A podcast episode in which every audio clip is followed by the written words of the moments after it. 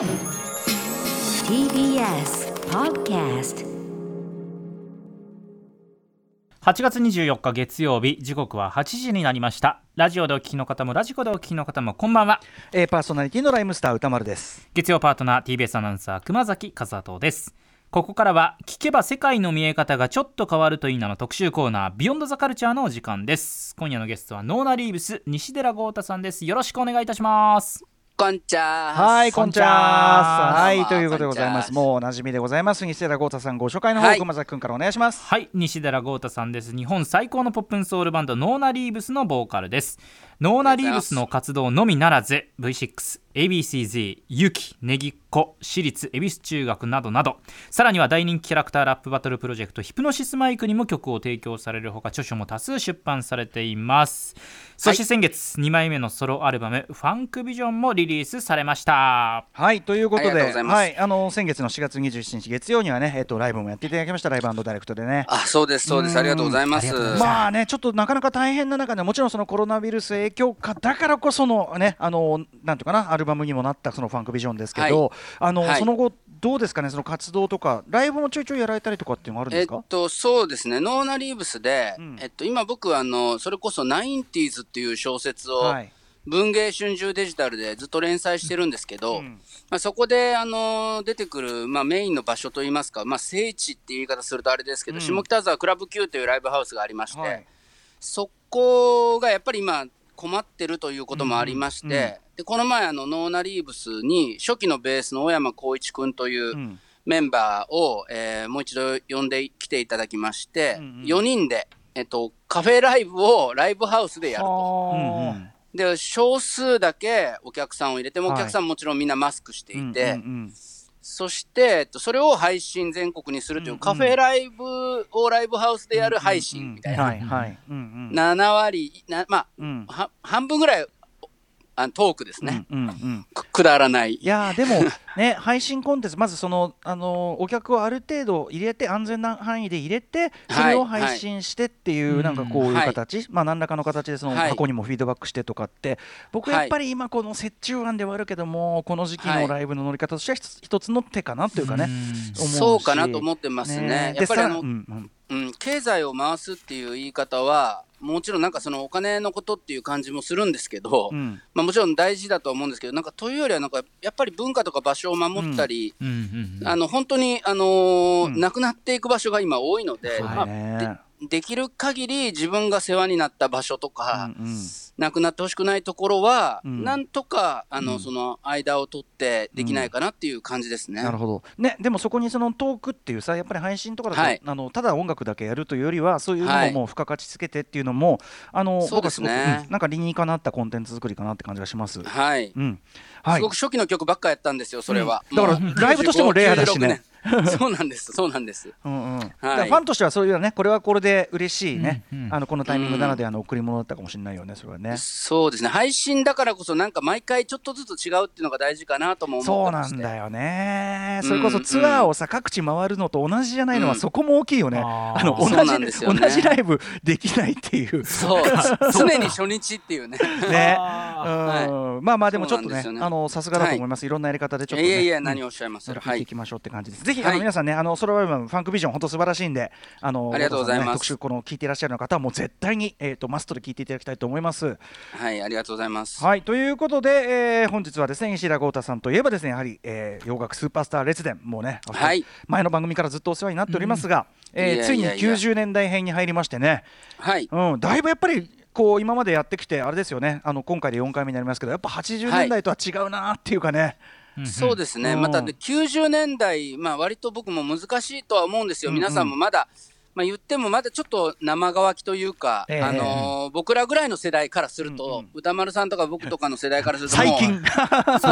最近。最近な感じなんですね。でもねや、やっぱり今日、僕あの、最近ねあの3、3月からパーソナルトレーニング受けてるんですよ、ジム行って。て。それでなんかこう、70キロのそのバーベル上げたりとかしてて、そこに20代の若者のムキムキの鈴木くんっていうのがいるんですけうんど、うん。マッスルボディの。うん。で、なんか、今日こと、西寺さんお仕事なんですかって言うから、うんうん。いやいや、TBS ラジオでオアシスの話するんだよねって言ったら、や、知ってますよ、オアシスっつって、そのうん20代の彼が、おうおう。二人、二人組ですよねって言っていて。だからやっぱり、いや、で、で、曲は知ってるんですよ、彼も。ななんでそう言われちゃうかも分かるだけに。わかるんですよ、わかるんですよ。もうそれこそ Spotify とか二人で映ってるから、うん画像が。だけど、やっぱり、あの、ん僕のね、この、まあちょっと、ナインティーズになってから、はい。あの熊崎アナにも、はい。その歌丸さんにも直接会えずに、うんうん。なんかその間にこう、資料を見せたりとかうんうん。もできなかったり、ちょっと僕もズームにだんだん慣れてきたんで、うんうんだからナインティーズって難しいのに、うん。結構まあ、なんていうのか、今まで、うんうんうん。えーレニー・クラビッツ、ジャミロクワイ、ベックってやってきて、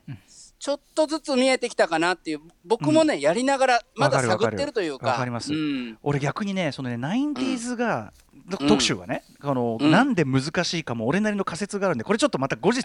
はい言いますけど、はい。放課後ポッドキャスト。そうそうそうそう、うん、ぜひぜひ。はい。ということで、はい。でまあでも、うん。やることに意義はすごくあると思うんです。はもい、そう思ってるんで、あのちょっとずつまたあの続けていって、僕、80年代も10年以上前からずっとやって今があるんで、はい。ナインティーズもあの分かっていただければなと思いながら伝えていきますんで。だしこの研究がね、また西田さんのその次のねいろんな研究成果、はい。絶対ねまとまった研究成果形に何何かしらのあれになるでしょうかねまたね。はい、ありがとうございます。僕もねこれね90年代の特にロックシーンは本当普通に俺勉強なんでいろいろいやいやいそうなんだっつやいやっていう感じなんで。でもなんか放送が終わってから分かることもあるんですよ、僕なりに。も。だからまたちょっとね、ちょっとこうつな続いていくことで皆さんにもそうだし、僕もまたちょっとそのシナプスがつながっていく感覚といいますか、はい。はい、はいえーやっていきたいなと思ってます。はい、それでは行ってみましょう。第4回です。ノーナリーブス西田豪太プレゼンツ洋楽スーパースター列伝 90s 編。第4弾はオエイシス特集。はいオアシスです。はい。はい。僕でもねもうねそのオアシスはもちろん曲はねすごくヒットしてるし、い、ろんなのにも使われたりしてあの知ってますけどあとその兄弟がいて、すげえ喧嘩ばっかしてるとか、そうはいはいはいはい。いう雑なイメージです。なんで、はい。もう本当に一から教えてくださいっていう感じです。はい、まあ、このおオアシスはもう日本で人気のあるロックバンドの、まあ、一番と言っていいぐらいのバンドだから、うん。あの僕以外にももちろんいっぱい詳しい人とか愛してる人たくさんいると思うんですけど、うんまあ、僕もちょうどその下北沢でライブハウスに入り浸りデビューしたいなと思ってた95年っていうのが本当にその、ブラーとオアシスっていうグループを中心としたブリットポップっていう、まあ、ブームーブメントの大爆発した時期で、本当にその現場感覚といいますか、うんうん。もうみんなでオアシスのシンシングルが出たら DJ がかけて、うん大音量で踊ってっていう、まあそういう、まあ最後のバンドなんで、うんうん自分がプロになるまでのね、うんうんうん。なのでちょっとまあ自分なりの、まあうん。ちょっとこう限られたあの知識の中ですけど、うんうんうん。えー皆さんにも伝えていきたいなと思ってます。お願いします。はい。お願いします。では早速ですがあのオアシスをですね、えー西田豪太さん流にこう、ひひとまとめてキャッチフレーズ化するとどういうことになるでしょうか、マンチェス、マンチェスター出身の破天荒な荒くれ者、ギャラガー兄弟がそのタフなメロディーでロックンロールを大乗仏教にした。あの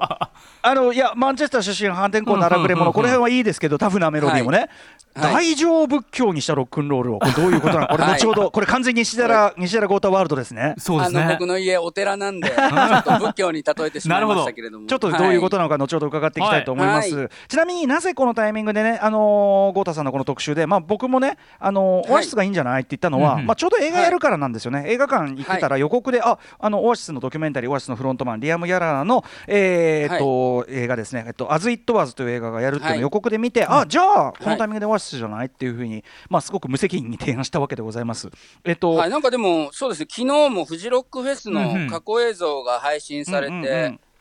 ね、あの、ロール・ウィズ・イットって曲と、ザ・マスター・プランですかね。うんうん。あの僕ちょっとまだ見れてなかったんですけど、うんうん。あの昨日なんかツイッター見てたら、オアシスってすごいトレンドワードに上がって、あちょうど、うんうんあお俺が特集するからじゃねえかとか思ったんですけど、でもやっぱり、やっぱその今、あの、そういう放送を見て、うん。あの、オアシスを思い出してまたガーッと聞いてる人いると思うので、ちょっとね、オアシスってね、なんか、ラーメン二郎みたいな、なんかその、たまにめっちゃ食いたくなる。中毒性のあるやつですね。あ そうそう、えー。ちょっと忘れてても、またなんかうんうん、タイミングが来たら異様に食いたくなるみたいなところがあって、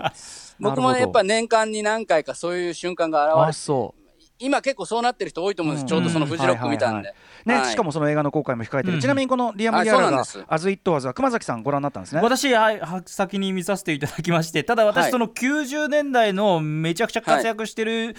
時間をそのはい。感覚で知らない中めちゃくちゃはい。喧嘩をして解散してっていうこの 割と最近な方から入っているので。だかそうですね。らその全盛期なのかどうかわかんないですけどその90年代の方がどういう感じでそこからこの大喧嘩の方に発展していったのかっていうのがものすごく気になって、ね。この作品を見て今日豪太さんの説明聞くのがものすごく楽しみで。今回はそう、い。そのリアム・ギャラガーはい。のこの今回のあれの映画はどっちかというとそうだもんね。解散後のリアム・ギャラガーのよ。割と最近の話と言いましょうかね最近な、僕もね、あの、見たんですけど、うん。なんかリアムが復活したなんか PR みたいな部分もあって、うんうんなんかそのこの10年ちょっと最初の方ダメで最近めっちゃ調子いいうんぜみたいな、うんうんうんまあそんな感じのまあ映画でね、あの、うん。すごい、こう、なんか好感持てるというか、やっぱりこの90年代などのこういうナンバーワンになったロックスターって命を落としてる人も多いんで、うんうんうん。若くして。カ。ート・コバーンとかもねうん、カート・コバーンもそうですし、やっぱりこれぐらいのカリスマになっちゃうと、その、本当に人生がまあ、あの、リアムに関してもめちゃくちゃになってるんですけど、うんうん。そこをなんか、すごい持ち直して、その精神力だったり、その、なんか人間力みたいなものも、すごい僕はちょっと見て感動したのと、やっぱり今の若い人たちは、例えばフレディ・マーキュリーのライブが見たいと思っても見れないですし、うんうんデビッド・ボーイも亡くなりって、こう、ロックレジェンドがどんどん亡くなっていってる中で、なんか、リアム・ギャラガーはうん。いるぞ、みたいな、うんうん。うん、そういう感じで若い人の人気がまた集まってる様子もその映画では書かれてたんで、うんうん。もううん本当にやっぱでも来たレジェンドとして、うんうんうんそうですね、んうん。僕はでもね、うん。僕より、僕より1個年上なだけなんですよね。あ実はね。72年生まれなんでねまだまだ若く若くして本当にヒ,、あのヒーローになってる人なので、オアシス全体のそのキャリアを振り返るドキュメンタリーあのオアシススーパーソニックっていうはい。ドキュメンタリーって、はい。ここっち僕見たんだけど、はい。はい。だからぜ本当はだから熊崎君とか俺みたいなあのビギナーはそっちが先だった。だったかもしれないですね、僕、そのかなり後の方入っちゃったということで、やっぱりその、はいはい。オアシスがどういう感じで成長していって、ヒットしていったのかっていうことを、私、正直全くわからないので、私が聞きたいこともですね、改めてまとめさせていただきました。はい題して、ナインティーズ初心者89年生まれ31歳の熊崎和人が聞きたいこと。一つ。兄と弟それぞれどんな才能の持ち主だったんでしょうか。2つ。はい、どんな音楽に影響を受けてきたんですか。3つ。今まで紹介していただいたレニー・クラビッツやジャミロクワイベックとは何が違うのでしょうか。というやっぱりこの基本的なところが知りたいです、はい。はい。あのちなみに熊崎アナはあの曲を知ってる曲ありますか？オアシス？ありますよね。ありますあります。あの本当に今最初に流れてた、えー、と曲はい。とかもリブ・フォーエバーかな,、んだろうな。はい。リブ・フォーエバーですかね。とかもそうですし、はい。やっぱりこれでも本当にそんなにしオアシスを知らなくてももう自然と耳に入ってくるような曲っていうのはやっぱり多いんだなということは感じましたね。多分、そうですね。あの普通にラジオや、うん。あのテレビからも流れてきますしうん。いろんなロックバン日本のロックバンドも相当影響を受けてる人たちだとは思うので、うんかなりもしかしたらあの本当に一番わかりやすいあのバンドバンド前としたバンドっていう感じはありますよね。うんうんうんうん、はい。ということでちょっと熊崎君の疑問にもね答えていくためにですね、えーオアシスのねプロフィールざっくりした感じ、えーご紹介いたそうですねこ。これはまあ多分もう僕じゃなくてもみんな同じような答えになると思うんですが、兄のノエル・ギャラガーはやっぱり曲ですね、うん。ソングライティングを担当主に、はい。まあ、9割方のソングライティングを担当しているのがお兄ちゃんのギタリストであるノエル・ギャラガー。そして弟のリアム・ギャラガーはもう素晴らしいロックンロールボイスとカリスマ性のあるフロントマンっていう感じですね。お兄ちゃんが作った曲を弟が歌うっていうまあスタスタイルではい。人気をあの集めたバンドです。これでもねそのフフロントマン2人がさ兄弟で強烈だからさっき2人組ですよねっていうのが来ちゃったけど、普通にバンドめね一応、影が他にもさ薄いけど、うんめめ影が薄いんですよね。本当に。まあ、それも面白いんですけど、まあ、その、初期の影の薄さと、なんか後期の影の薄さはまたちょっと違う、メンバーがガラッと変わる。なるほ違う影の薄さが はい。なるほどはい、はい。でもまあ、二人が強烈なので、うんうんもうメディアに出るのは大体二人って感じですね。うんはい、マンチェスター出身はい、そうですね。はい。あの、どんな音楽に影響を受けたのかというと、まあ、いろいろあるとは思うんですけど、もともとお兄さんが最初に買ったアルバムは、セックスピストルズの勝手にしやがれ。まああのいろいろあると思うんですけど、その同じマンチェスターの先輩であるザ・ストーン・ローゼスというグループであったり、うんあとは、えっと、70 60年代から70年代にかけてのビートルズ、ザ・キンクス、ティーレックス、ザ・フー、ザ・ジャム、ね、風人君のあのザ・フーっていうザフーね。あそうですね。そうだそうだ。はい。父親がザフー大ファンでっていう、うんうんうん。はいうん、でまあ特にあのボーカルのリアム・ギャラガーはジョン・レノンビートルズのボーカリストのジョン・レノンに憧れていて、自分の息子にもレノン・ギャラガーっていう名前つけてるぐらい。すごいですね。うんうん。いう感じですうんね。うん。いやだからすごい、はい。まあ僕素人耳ですけどやっぱビートルズっぽいなっていう印象はすごく強かったですけどね、うんうんやっぱり。うん、まさにそれはそ、まあ、当時なんかやっぱりビートルズの曲をちょっとそのスタジアム感を出して、うんうんなおかつそのセックスピストルズのジョニー・ロットンが歌ってるみたいだって最初は言われてましたね。うんパンクボーカルが乗っかったみたいな。そうかそうか、はいそのバランスっていうな。うんうんあのデビュー当時は特にそう言われてたと思います。うんうんはい。そして、レニー・クラビッツやジャミロクワイ、ベック、ちょうどまあ、この4月、5月、あ、4月からずっと、はい。えっと、あ、5月、6月、7月かな？4月はあのダリル・ホーランド・ジョーンズだったんで、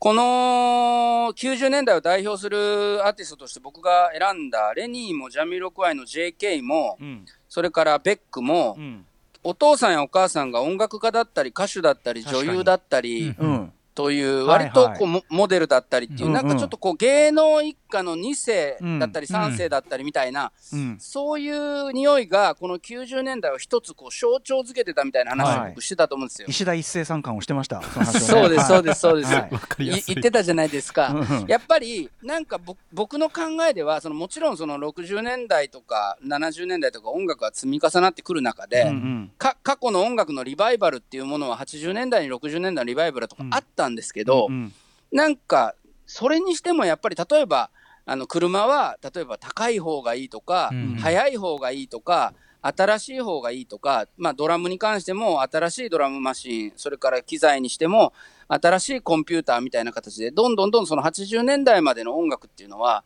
こう最新のものがうん。こう大きくなったり、ピカピカになったり、うん。そういう、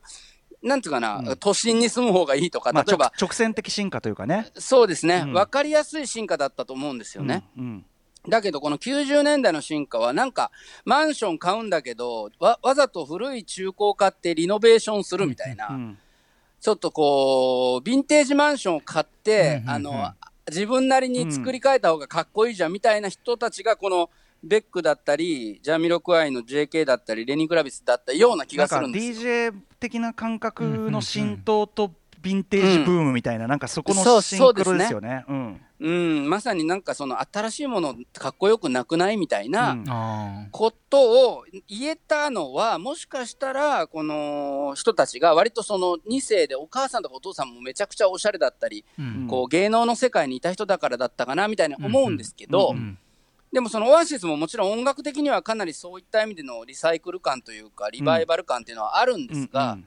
オアシスは割と貧しい家庭のそのマンチェスターっていう、まあ、日本でいうと大阪だとかいう人もいるんですけど、こうく口が悪かったりこうみんなでなんか罵り合って笑いにしてるみたいな、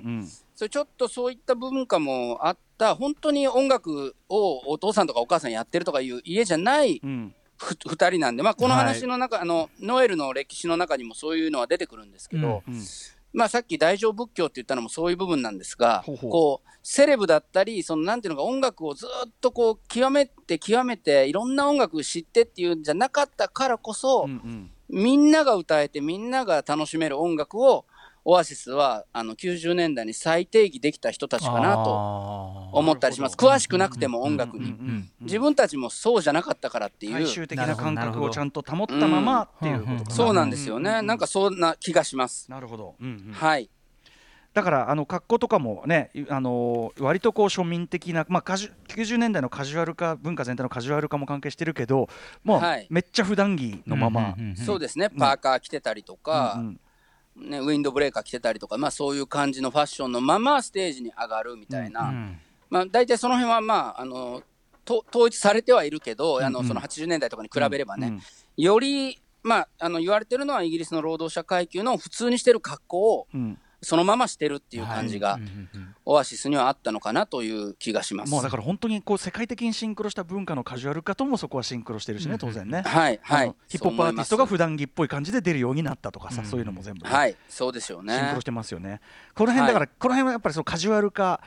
っていうのはやっぱ90年代っぽいワードではありますよねこれね、まあそうですね。まさにそう思います。さあといったあたりでざっくりとこれでプロフィールを見てまいりましたがではオアシスどんな曲を残してきたのか西寺豪太さんに解説していただきます。よろしくお願いします。お願いします。はい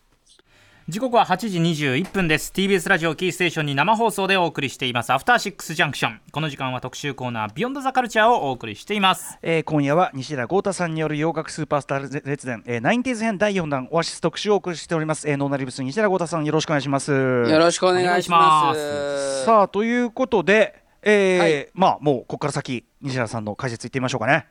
はい、えー本当にこのオアシスというバンドはもう日本でも有数の人気のあるバンドなんで、それは知ってるよという、えーことも繰り返しになるかもしれませんが、えーバンドの実権を握るのは、先ほども出ましたように、ギターや主なソングライティングを担当していたノエル・ギャラガーさん、お兄さん、はい。えー1967年5月29日生まれで、今53歳で、うん現在は、えーノエル・ギャラガーズ・ハイ・フライング・バーズとして、まあ、順調な活動、ソロ活動もされているとうんいうことなんですが、で、えーもう一人、弟のリアム・ギャラガーさんという方は、1972年9月1日生まれなので、ん。まあ、世に出た時がもう本当に21、2だったというか、22歳ぐらいですかね、んっていう感じなんですけれども、圧倒的なカリスマを放つ絶対的フロントマンで、で、まあ、あのー90年代以降のイギリスの音楽シーンの中でも、まあ、よく知られている、えー誰もに知られているロックシンガーの一人だと、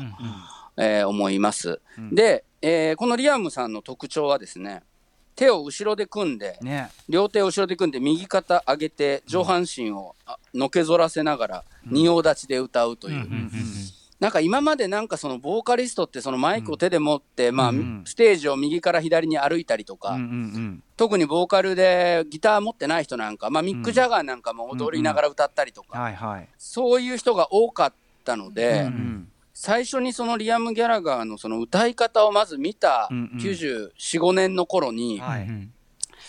多分ビート UK っていう当時流行ってた、あのーイイギリスのテレビ番組、うん。うん、で、あのー僕も見たし、ええ。多分同じ時期にはい。オアシスの映像がドッと上がったと思うんですけど、僕が通ってた下北沢のロックバンドのボーカリストのうん、5, 5人に2人ぐらいがいきなりその歌い方になって。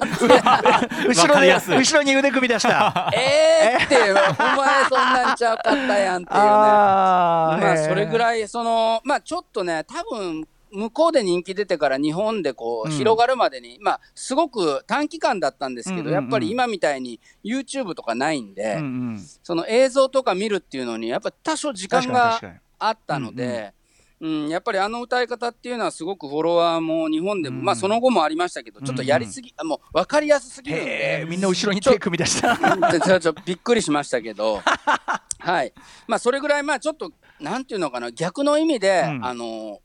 なんつうかな、あの、うんキャキャッチーな、うんうんううん。ん、だからその堂々とした、うんあのう感ろちょうろしろしたたりしてサービスこっちから客にこびたりなんかしないよという名のものすごいキそう。ャッチーさっていうかね。キャッチーさありましたね。で、あのーこの、えっと、リアムとノエルの兄弟の上には一人、長男のポールさんっていう方がいらっしゃって、うんこのポールさんは、まあちょっと潤滑油のような形なのか、この、先ほど、もうすぐ公開される映画のアズ・イット・ワズっていうリアム・ギャラガーの映画にも結構、あの、ふんだんに登場してきて、ね、うん。このお兄ちゃんが結構その弟の相談役になってあげたりとか、こううん守ってあげるというか、はい。うん、そんな感じでガンガン出てくるお兄ちゃんですね。だから実際は3人兄弟で、うんあの、次男のそのノエルさんが、まあ、うん。あの、まあ、お兄、兄、兄って言われてるけど、うんうん。まあ、その、実際は真ん中のお兄ちゃんだという感じですね。で、アイルランド系の両親の父親トミーさんと母親ペギーさんの間に、この3人は生まれたんですが、うんまあ、ちょっとこのトミーさんっていうお父さんが、まあ、家族間の中でその暴力、あの、アルコール中毒気味だったっていう話もあって、うん。で特に上の2人はちょっとその暴力振るわれたりしてたっていうこともあり、それでお母さんがもうそんなやつとは住めないということで、うん。うん。うん。ペギーさんが夫からまあ離れたりとか、うん。そんなようなまあ家庭だったそうです。うん。で、えーお兄ちゃんの方のその次男のノエルさんは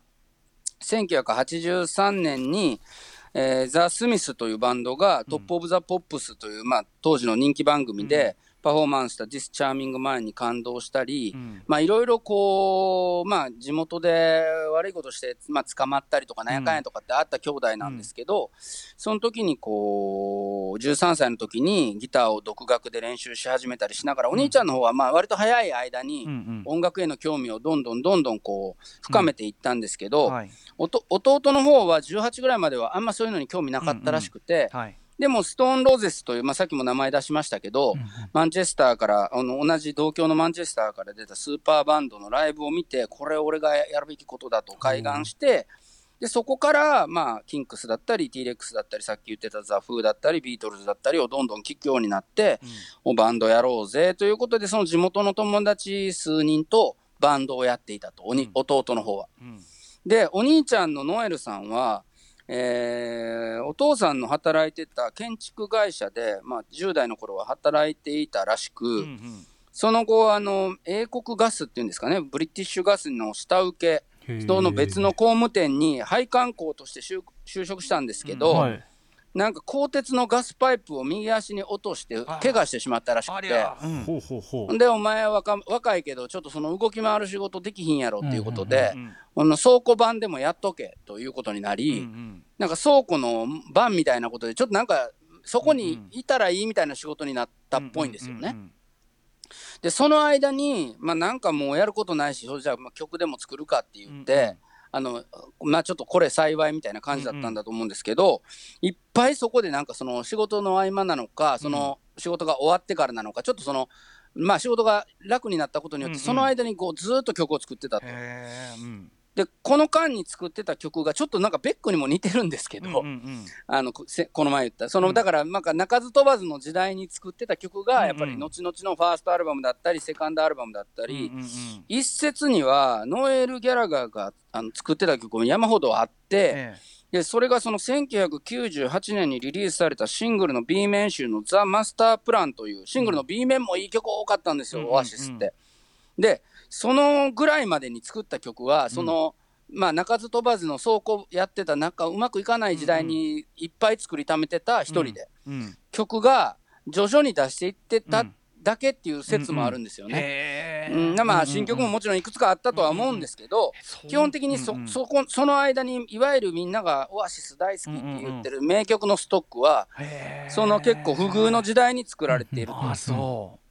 で失業していてお兄ちゃんは、うん。まああのおお兄ちゃんと弟の間にこれ6歳の差があるのかな、うん。えー、なそう89012歳か5な。歳か。そうですね。5歳の差があるので、え、うん。でもあれなのか？あの、イギリス9月、つうん。9あー月で学校始まるから6学年違うのかもしれない。うんあの、リアム・ギャラガーがな72年の9月1日生まれなんで、うんまあ、その辺ちょっとあの、5、6個違うので、うん。ちょっともう、ジェネレーション違うじゃないですか、はいはいはい。そうなると。うん。なので、お兄ちゃんは結構その、リアムが学生の間結構そうやってこう、うん。まあ苦労して、まあ働いてたわけですね。うんうんで、失業したりしてお兄ちゃんどうしようかなと思ってる時に、うん。インスパイラルカーペッツっていうバンドがいまして、うんうんうん。そのバンドのなボーカリストオーディションになんか、うん。なぜかわかんないですけど、こう、うんうん。オーディションに行ったら、うんうん。あの、落ちてしまい、ノエルがね、ぎうんで、あの、ローディーやらへんかって、バンド、ちょっと坊や手伝ってくれよというか、うんうん。まあまあ、ローディーっていうのは楽器のちょっとチェックしたりとか、はいギターのチューニングをちょっとうん。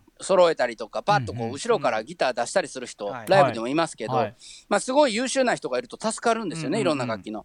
なので、まあそれも運んだりすることも、機材を運んだりもするんですけど、うんそういうまあある種の武者修行ですね、うん。を2年間経験して、いろんな、あの、まあ日本にも来たことあるという説もあるんですけど、こう、うんうん。いろいろ、あの、そのバンドの、まあ、下積みみたいなのうんうもしながら自分のバンドがなかったような状況も、うんうん。あの、次男の、その、お兄ちゃんのノエルは、へえーあったと。ー裏方地道なそれもあったんだね時代もね。そんな時代があったらしいんですよね。で、まあなんかお兄ちゃんはなんかバンド組みたいな、でもバンドないなと思ってたら、弟のリアムがその仲間たちと一緒になんかバンドらしきものをやってるらしいって言って、で、まあそのお兄ちゃんが見に行ったと。うんうんうん。で、あのーまあ、昔の説では、うん。そのあまりにもそのノエルがいい曲作ってるから、うん。うんうん。そのメンバーが入ってくださいみたいになって急にリーダーになったみたいなその説もあったんですけど、うん。な割となんか実際その後々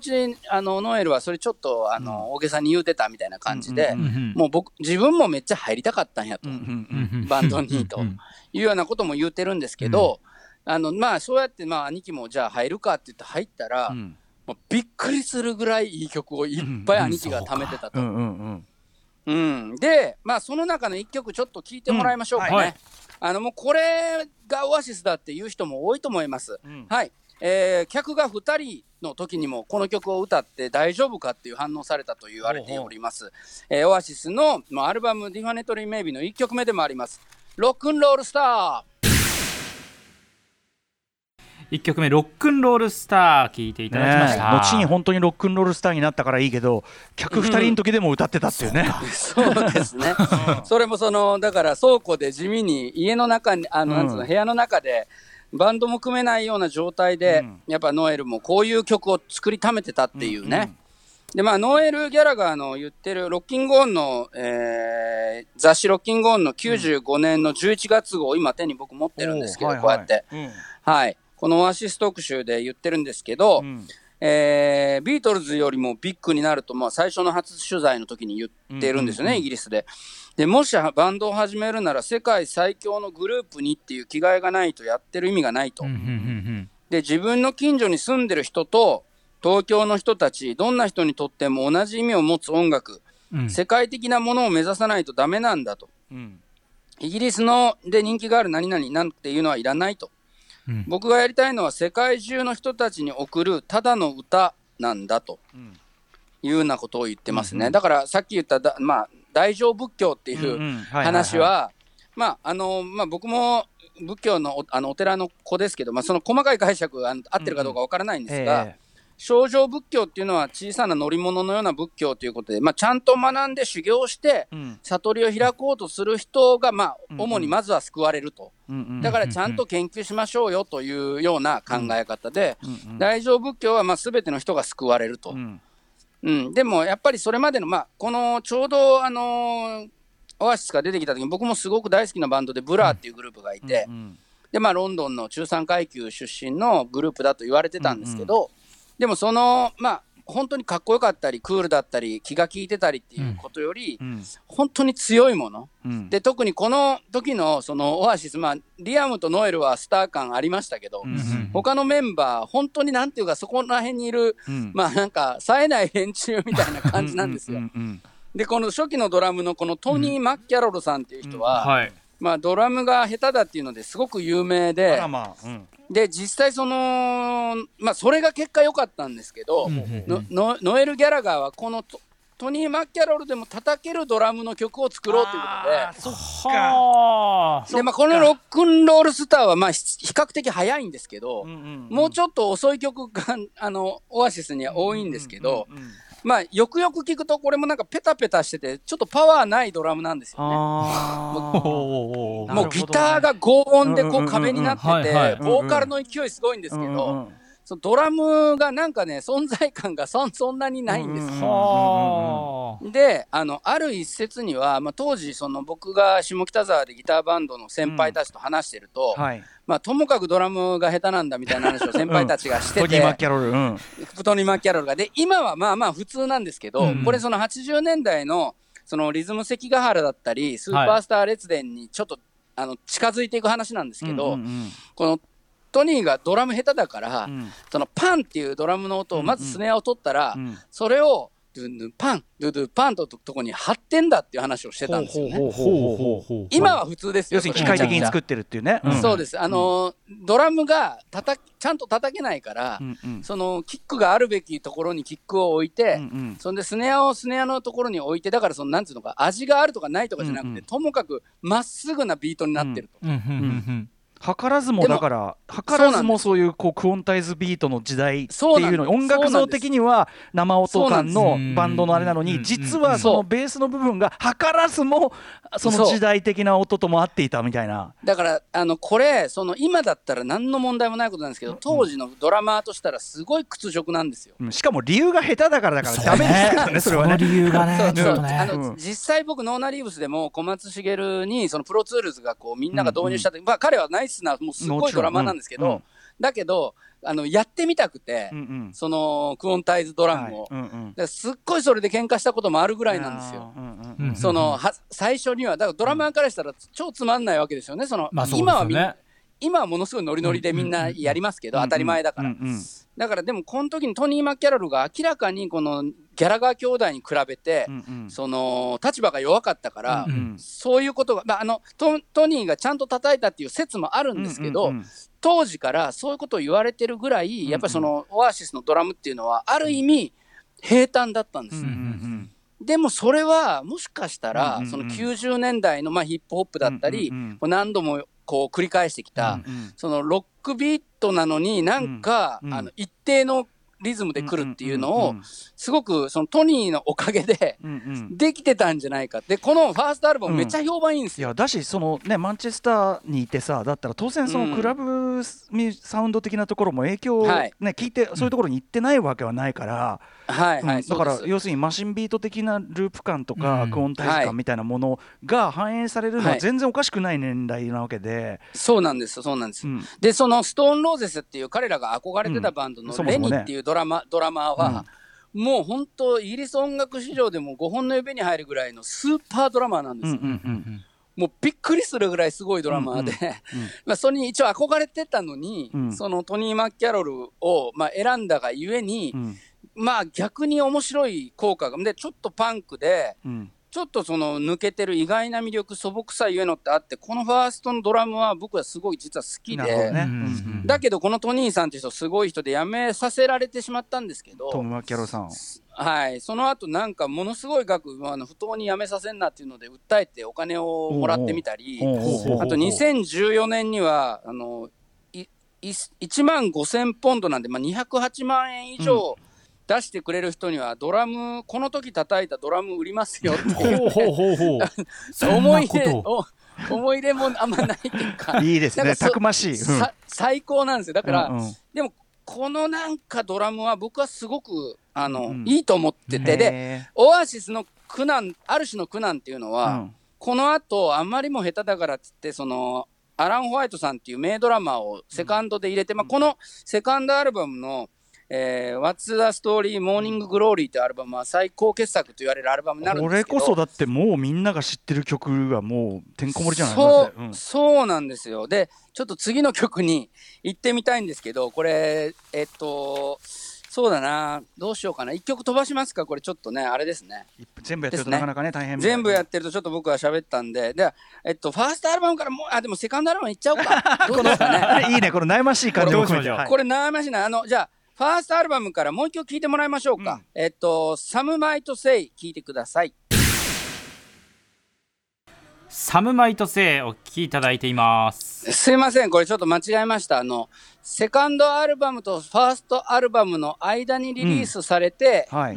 それでセカンドアルバムに収録された曲ですね。ああなるほどごめんなさい。ねなるほどねはい。マイトセイはいはい。えーっと、そんな感じ。なんかちょっと当時の感覚で、あの、なんか、セカンドとファーストの間のような感あ覚で喋っちゃいました。そういう間に出たシングルとか分かんなくなる分かる分かる はい。そうですね。まあ、いい曲だらけなんでね、うんうんもうどれかけても本当に、このファースト、セカンドの曲はいいなとは思うんですけど、単純にやっぱそのまず根本的なことですけどやっぱそのあのやっぱノエルさんの曲ってメロがいいわけやっぱしそれはそうですね。あのーなんていうのか、映えるっつまあうか、作曲家だの目線で言うと、うんなんか、こういう曲できちゃいそうな気がするなんですけど。シンプルじゃない？でそうそうそうなんかさあのそんなに難しいことやってるわけじゃなさそうなのにはい。でも異常に耳に残る曲が多いっていうのはさそうなんですよね。そこ、うん、なんか、うん。できそうでできないっていうことなんだと思だからうんです大乗よね。仏教が一番難しいんじゃない？やっぱり。だそういうこと。結うん。局誰にでそもわかる。でもちゃんといいみたいなのはむずいっていうそか。そうですね。本当にもうこの曲に関して言うと、うんうんうん。1995年の4月24日にリリースされてまして、うんうん。僕その翌日に下北沢クラブ Q っていうところに行ったんですけど、うんうんうん本当によくかかって、あの、当時やっぱりバンドが演奏した後に DJ がなぜかこう、うんうん。まあなぜかってこともないんですけど、登場して、セットチェンジの間それなんかやるみたいな。そう,、うん。そうですね。それと終わった後も DJ がいて、ライブハウスで踊るみたいなのが、うんうん。すごくはあの流行ってたんですよね。クラブ Que っていう名前もそういう感じで、なんかバンドとダンスが同じになってるみたいな。はいはい。うん、なので、まあ、この曲に関しては本当にその95年の春夏にかかりまくって、はあ。で、そ、その後、えっと、当時はどちらかというと、そのさっき言ってた、えっと、ブラーっていうグループの方が、まあ、人気があったんですけど、うんうんうん。だんだんだんだんオアシスが猛追してきて、うんうん。これオアシスとブラーで、まあ、オアシスの、えっと、最大のね、特徴、えー今今今になって言いますけど、えっと、彼らの最大の特徴はともかく口が悪いってことなんです。よ曲がいい。口が悪い。口が悪い。で兄弟喧嘩は日常茶飯事でこうライバルと目されたブラーっていうグループなんかもうまあせちょっとせん、まあ、先に人気あったんですけどもうボロカス言っててそれだけじゃなくて、ボブ・ディランとかローリング・ストーンズ U2 などの大先輩もなんか文句言って罵詈雑言の 標的に。で大尊敬してたはずのビートルズのジョージ・ハリスンも自分のバンドにちょっと苦言をオアシスに苦言を呈するようなこと言ったら、んその反撃してなんかめちゃくちゃ文句言ったりとかして。うんうん なんか、それもなんかそういう雑誌だったり、うんメディアからすると、めちゃくちゃ嬉しい、そうね。まあ、れ連中だったわけですよね。うんうんうん。美味しいねもうとにかく。おそう、ん。で、なんかね、マンチェスターっていう街自体がやっぱ雨が多くて、うん。で自然と人々が屋内でのしあの試作だったり楽器演奏とかなんか家の中でめっちゃぺちゃくちゃ喋ったりとか、うんうん。お酒飲んだりとか、うんうん。軽なんか軽口を言ったりすることでなんか楽しむみたいな、うん。そういう風土があるらしく、うんやっぱりそうやっての悪口言って笑うみたいなのも、うんうんはい。お金をかけずに過ごす暮らしの中で生まれた楽しみ方の一つだったんじゃないかなっていやいや本当に。おうん思ったりもしてて、まあ、事実、そのロックファンとか、まあ、僕らみたいなひ人たちは、音楽ファンは、なんかオアシスのまあ喧嘩みたいなとか、あの悪口とかぞ、罵詈雑言で、あははみたいな笑ったりして、そういうユーモアに何回も救われてきたなという気もするんですけど、うん黒人文化におけるねああいうダズンから始まるディスリ文化と同じですよねそれはうねん、そう本当に本当に。それで、えっと、ロール・ウィズ・イットっていう曲をね、えー1995年の8月14日に彼らはリリースしようとしていたと、うんサム・マイト・セイの次に。うんそしたら、えっと、ブラー、ライバルであるブラーがカントリーハウスというシングルを同じ日に発売しようとしてきたと。うんうんうんうんあの、リアム側からすると、先に俺らが出そうと思ってたって言ってるんですけど、1995年8月14日っていうのが僕らにとってはちょっと忘れないられない日になってて、うんうん。同じ日に、C、あのレコード CD 出したからどっちが1位になるんだっていうことで大まあそのもう本当にみんなが注目するはい。大事件が起こったと。で結果この時はカントリーハウスっていうブラーのシングルが勝って、うん。えーロール・ウィズ・イットは全英チャート2位になった、まあ、昨日、えーフジロックの配信でもかかってたみたいですけれども、であでも、どんどんどんどんオアシスがあの勢いを増してきて、1995年の10月2日に歴史的な傑作、What's a Story Morning Glory がリリースされますよと。えーイギリス歴代5位、470万枚以上、全世界で2500枚万枚以上という、はい。もう大傑作になっておりまして、じゃあ、この中から、えー先にどちらをかけるかというの、ちょっと待ってください、これね。この遠隔だとあれですけども、はい。えっと、先にですね、こちらを聞いていただきましょう。えーワンダーウォールでいきましょうか。はい。はいあ、オアシスワンダーウォールお聞きいただいています、ねえもうは歌始まった時にわーっていうねうんこれこれこれかこれこれこれっていうね ね、いろんな人がカバーしたりとうんか、うん。映画で使われたりとか、まあ、してる楽曲ですけれども、このセカンドアルバムからもう一曲聴いていただきたいんですけれども、いいでしょうか？はい。はい、えーこれは兄のノエルさんがリードボーカルを取っております。これも代表曲の一つですね。Don't Look Back in Anger。Don't Look Back in Anger お聞きいただいています、はいちょっと途中ですけどね。でもサビがこの後来ますけどね。この後来ますはい。はい。まあこれもめちゃめちゃ有名。うん。そうですね、もう、あの、ビートルズに多大な影響を受けているんですけれども、まあ、アンセムですね。つまり彼らがおちっちゃい頃から愛してたサッカーとかも大好きだったんですけど、うんはい。サッカースタジアムなどで大群衆がシンガルソシンガロングするのに適したうん。シンプルなメロディーと爆音で奏でるこういった傑作シングルがこの時期にどんどん生み出されて、まあ、そのオアシスファンの人はあれもかけろ、これもかけろって多分思ってると思うんですけど、この時期本当に同じぐらい人気のある曲がいっぱい出ると。で、その後97年の Be Here Now というアルバムから2000年以降4枚のアルバムもリリースするんですけど、まあいろんな喧嘩なんかもあったりして解散して、うんで、まあしばらく10年、11年ですかね、経ってると。で、解散の引き金になったエピソードも今回の As It Was 映画の中で、えー語られたりしてますが、うん。まあ、すごく短くまとめると、2017年の10月に As You Were という、えーリアマ・ギャラガーがソロアルバムを出して、それがイイギリスで1位になって、まあ、兄弟ともに今、まあ、調子良い感じで、うんうんうんまた新たな道を、進んでるけど、まあ、常にうん。再結成してほしいなという声が上がるバンドという感じですね。はいだからここから先まだちょっとね、オアシス物語はつながるあのつ続くかもしれないわけよねまだね全う然ね。ーん、そんな気もしますね。うん。はい。ということでちょっと駆け足ではございましたが1時間にまとめるのなかなか大変だったと思いますが豪太君ありがとうございました、ありがとうございました。ということで、まあ、映画のももものね公開があるということで、はい。そうですね。9月25日金曜日から全国公開ということでチェックしていただきたいのと。映画のチケットプレゼントもありますので詳しくこの後番組のツイッターですいません掲載させてください。ビアムギャラー、アズ・イット・ワズ、こちら見たい方、はい。というね、えー、ちょっとツイッターチェックしてください。そして、豪太さん、はい。お知らせ事などありますか？はい、9月18日金曜日にビルボードライブ東京でノーナフェス、信州飯山の、新配信飯山ノーナフェスというのを行います。19時から行いますが、これは堀込泰行さん、堂島孝平さんと西寺豪太が歌うこのノーナリーブスが一緒に、えー配信でフェスをやろうとうんいうことになっております。いいなソロアルバムファンクビジョンも発売中で、ゴータウンポッドキャストも Spotify で配信中という感じです。はい。えーはいということで、引き続きちょっと西田君よろしくお願いします。お願いしますはい。はい、ちょっとバタバタして申し訳ありとんでもないですませんでした。。はい、えー本日は洋楽スーパースターズ列伝 90s 編第4弾オアシス特集でした。あちなみに次回は、えー9月21日なんですけど、えー次回はちょっはいとね、あの 90s 列伝ちょっとあの洋楽スーパースターズ列伝外れて。こはいこれもちょっととある映画の公開を記念しましての、はいえーなんと出ましたモータウン特集、60s ですね。えーお送りしようと思っております。えーはい豪太さんありがとうございました。ありがとうございましたありがとうございました。After Six Junction.